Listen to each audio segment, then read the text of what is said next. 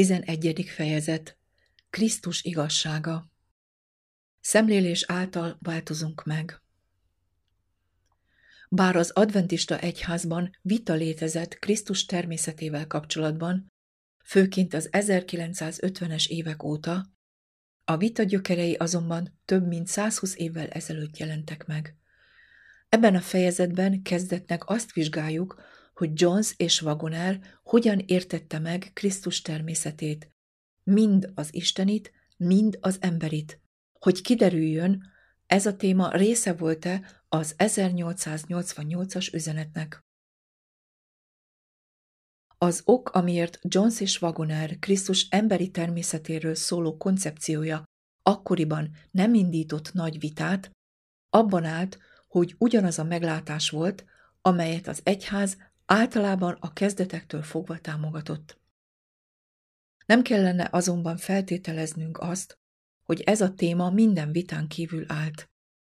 Mivel a Krisztus természetéről szóló koncepció szerves része volt a hitáltali megigazulás és Krisztus igazsága üzenetének, azok, akik ellenezték az üzenetüket, találtak okot a kritikára az 1888-as konferenciát megelőző összejöveteleken, sőt az 1890-es lelkipásztori értekezleten is.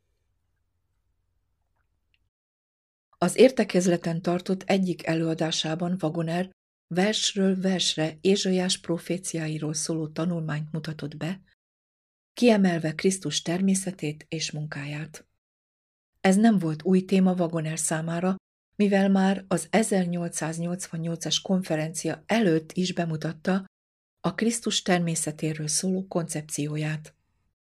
A Galata törvényről és a két szövetségről szóló koncepciójához hasonlóan Wagonernek a Krisztus természetéről szóló koncepciói, mind az isteni, mind az emberi, sokkal több volt, mint egy másodlagos probléma. Ezek alapvető tanok voltak, amelyeket a tanult emberek felső körében kellett megvitatni. Wagoner úgy értette Krisztus természetét, mint amely szorosan kapcsolódik Krisztus igazságához. Maga az alap, amelyre a hitáltali megigazulás tana épült. Tulajdonképpen mind Jones, mind Wagoner számára a hitáltali megigazulás a valóságban csak egy gyakorlati alkalmazása volt a hit általi igazzátételnek, a hit általi megszentelődésnek, a két szövetségnek és a Galata törvénynek. Mindez azon alapult, ahogyan ők értették az ember természetét, a bűn természetét és Krisztus természetét. Ez a koncepció, valamint a szentély megtisztításáról szóló igazság a végidő kontextusában alkották azt az értékes üzenetet, amely valóban a harmadik angyal üzenete volt.